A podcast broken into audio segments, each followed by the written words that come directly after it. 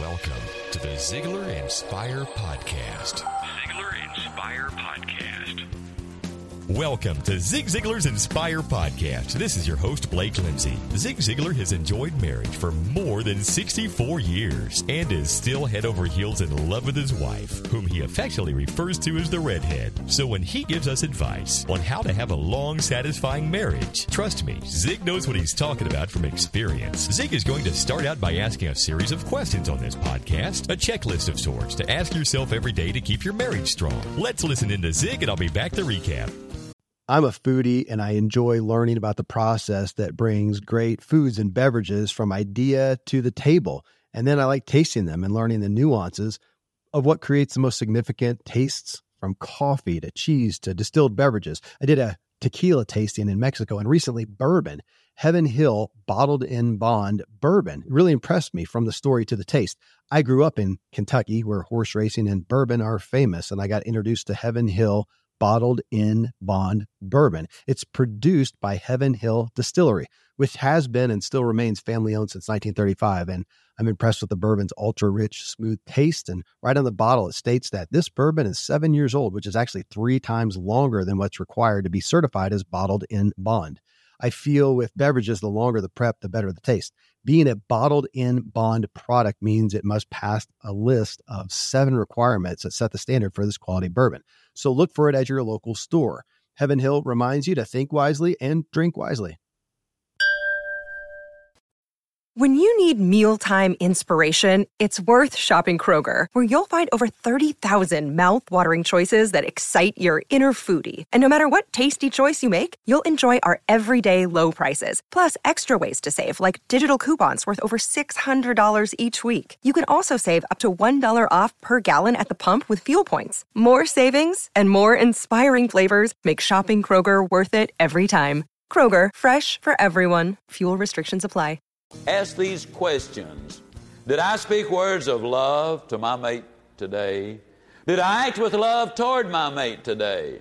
Was I patient with my mate today? Was I kind to my mate today? Was I jealous or envious of my mate today?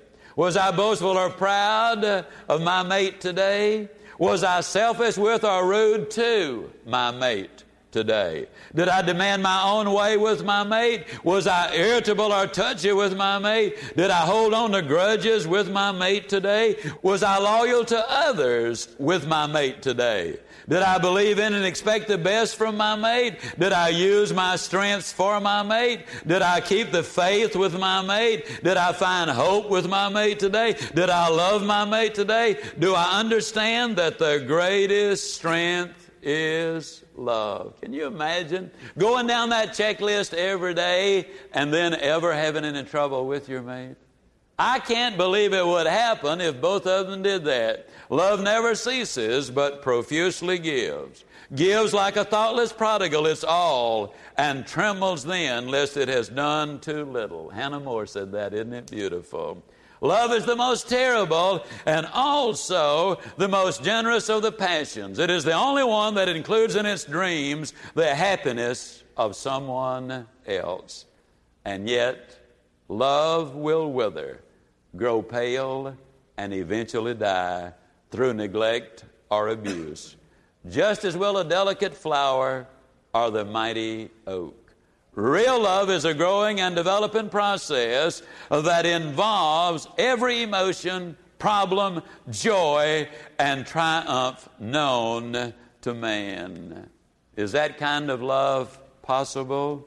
I'm absolutely convinced beyond any doubt that it is possible. I believe without any doubt the most important part in any relationship, husband and wife, or any other relationship for that matter, but especially for husband and wife, has to do with a relationship with God.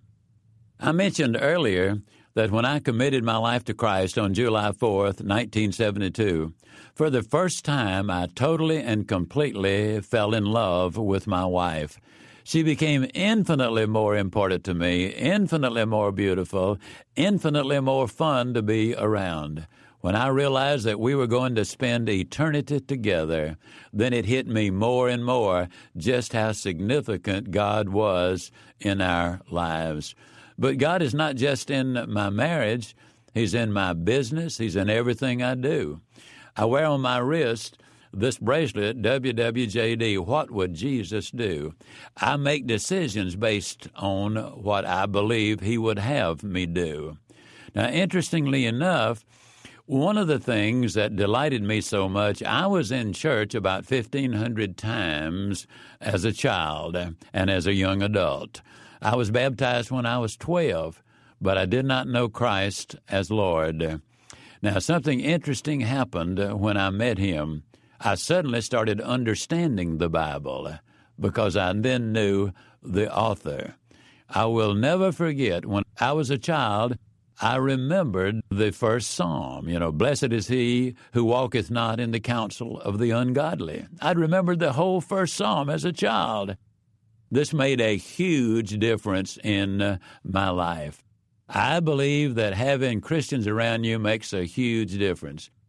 So, yes, God is at the center of everything that we do in every phase of our life. Mary Crowley, who was one of the most beautiful Christians I ever knew, and one who had a big impact on my life, she's on my wall of gratitude as well. She said, Christ is not the way to do certain things, He's a certain way to do all things. It is very important. I believe love is learned. But learning to love is different from learning to ride a bicycle or work mathematical problems. However, love is learned, and some folks fail in love because they never learned how to love. What happens when we love? What are the effects and the results? John Drexler says, when we love each other, we make each other lovely. When we honor each other, we make each other honorable. When we respect each other, we make each other respectable. Oh, there's so many things that we could say about this thing called love. In his book, All I Really Need to Know I Learned in Kindergarten, Robert Fulghum says this Share everything, play fair, don't hit people, put things back where you found them, clean up your own mess, don't take things that aren't yours, say you're sorry when you hurt somebody, wash your hands before you eat, flush, Cookies and cold milk are good for you. When you go out into the world, watch for traffic, hold hands, and stick together. Not bad uh, advice for a marriage, isn't it? That sandbox wisdom contains a wealth of information that will make any marriage a better one. If you will paste those words on your refrigerator and your bathroom mirror for regular reference, they absolutely will help. I saw something in the uh, morning news here which really rang a bell with me. Doris Swan from Mount Pleasant, Texas, and her husband were celebrating their 50th year of marriage. She said it was like walking down a yellow brick road. Now, happy marriages do not just happen, it takes work to make a successful marriage. She gives us three bits of advice when she says, Love and serve God. Remember, choices, not circumstances, determine the flavor of our lives. Number three, live each day so that you'll never be afraid of tomorrow or ashamed of yesterday. Isn't that wonderful advice? Folks, I want to wrap up this evening with a couple of thoughts. First thought I'd like to expand is one of the greatest benefits of a long time marriage. I talked about it in the very first recording. I want to talk about it some more. It's the benefits of the extended family, the benefits that come through your children as they get older and as they mature, and as you have a relationship with them. The redhead and I, over the years, have been so very fortunate with our children. Uh, I was reflecting on this yesterday about how, in each instance, we have three grown daughters and a grown son. I so well remember one Sunday, our son, when he was a teenager, wrote us a letter and handed it to us when we were in church. It was so moving and so loving. We sat there, all three of us, and wept. I'm certain that people around us wondered what on earth was going on. I have two daughters. One lives in California, and one lives fairly close to here. Each of them over the years have written us letters that have been so meaningful to us. They've written them as children, but they've written them as adults. And every time we get one of these letters, we absolutely are so elated and so grateful and so appreciative of what a long marriage has produced. I had a birthday a couple of weeks ago. One of my daughters gave me this letter. I want to share it with you because this simply says so much to me. I've never been as moved. Oh, I say I've never been as moved. I've certainly seldom been as moved. This was the most meaningful letter I've ever received from her. It's not long, but it says a lot. I recognize that it might even be considered a little self serving. But I share it because I want to give every encouragement humanly possible to those people who ever think in terms of, is it really worth it? This was on my birthday. Dad, I just have a feeling that this next year is going to be your very best yet. And that's saying a lot.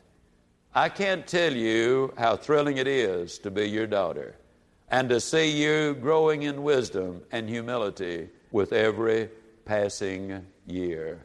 Dad, you are the most wonderful, godly example any daughter ever had. And I love you with all my heart and thank God for you every day. Love, Susie. There's not enough money on earth to buy something like that. There's not enough pleasure anywhere to replace something like that. I'm convinced that had the redhead and I years ago called our marriage quit, that letter never would have come my way. But now, having said that, because I know so many people who listen to this will have gone through a divorce or two, let me emphasize I'm not here to hang a guilt trip on anybody. The past is over. The pages of yesterday have been written. What is done is done. Everything that I've attempted to say has been designed to prepare for the future. As my friend John Maxwell says, if there's hope in the future, there's power in the present. I encourage you to take the information, the ideas, the thoughts, and use them to build that better future. I close with this. And I know that many of you are going to think this is a strange way to close when I first get started. I want to close on what I believe love really is. See, I happen to believe that love is a baked sweet potato. Now, I have no idea what you think of the baked sweet potato. But I'm talking about one about the size of a man's fist. If it's too big, it's grainy. If it's too small, it's stringy. About the size of a man's fist is the ideal size. Baked in an oven that's just moderately hot. If it's too hot, it dries out the skin and the skin puffs out and it's not any good. And really, the skin is the best part of the potato.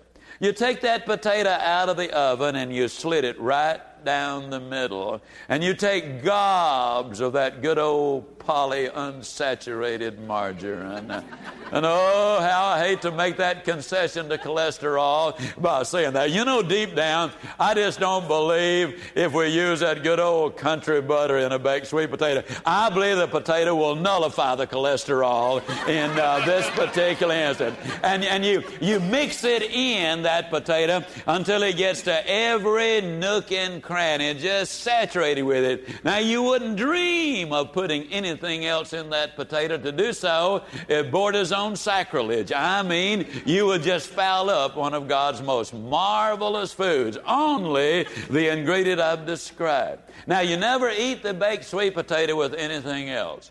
It either is a separate meal or it is a dessert. And you never take a bite of that, that first bite until you've taken a good long drink of ice cold water. So those taste buds will be alive and snapping and popping. And when you take that first bite, you do so with your eyes closed. And you just get a small bite so you can really savor the incredibly magnificent taste of that baked sweet potato. I cannot imagine anybody on the face of this earth not going into ecstasy at the very thought of having a magnificent baked sweet potato. But of all, of all of the people on the face of this earth who does not love the baked sweet potato, the redhead doesn't love the baked sweet potato. I cannot imagine that happening to anybody, especially to me. Now, she doesn't dislike them, it's just that, that she doesn't have the passion and the affection that I have for them. So, when I walk in the front door of the house and open that front door, and I'm hit dead center right in the nose with that tantalizing odor of a baked sweet potato, knowing full well that that odor has drifted out of the oven and gone across the kitchen floor, turned left to go down that hallway, then took a shortcut across the living room floor, and just as I opened the door, it arose to nose height and hit me dead center. I know when that happens, the redhead has been to the grocery store. And I know that while she was there, she was thinking about me. And I know that when she picked up that potato, she was thinking about me. When she came home and washed it, she was thinking about me. When she put it in the oven, she was thinking about me. You betcha, there is no doubt about it. Love is a baked sweet potato because she doesn't love him. She did it for me.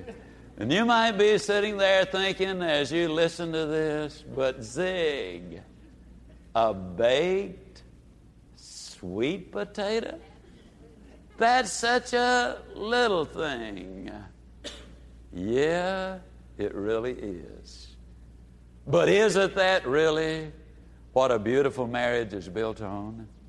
A long series of little things you do for your mate. What is love to you? Is it a baked sweet potato? More importantly, what is love to your spouse? Do you know? Have some fun and find out what it is, and then generously give it with love to your spouse. You will be so glad you did. Until next week, this is Blake Lindsay encouraging you to live your life to the fullest. Ziglar. Ziglar. Inspiring true performance.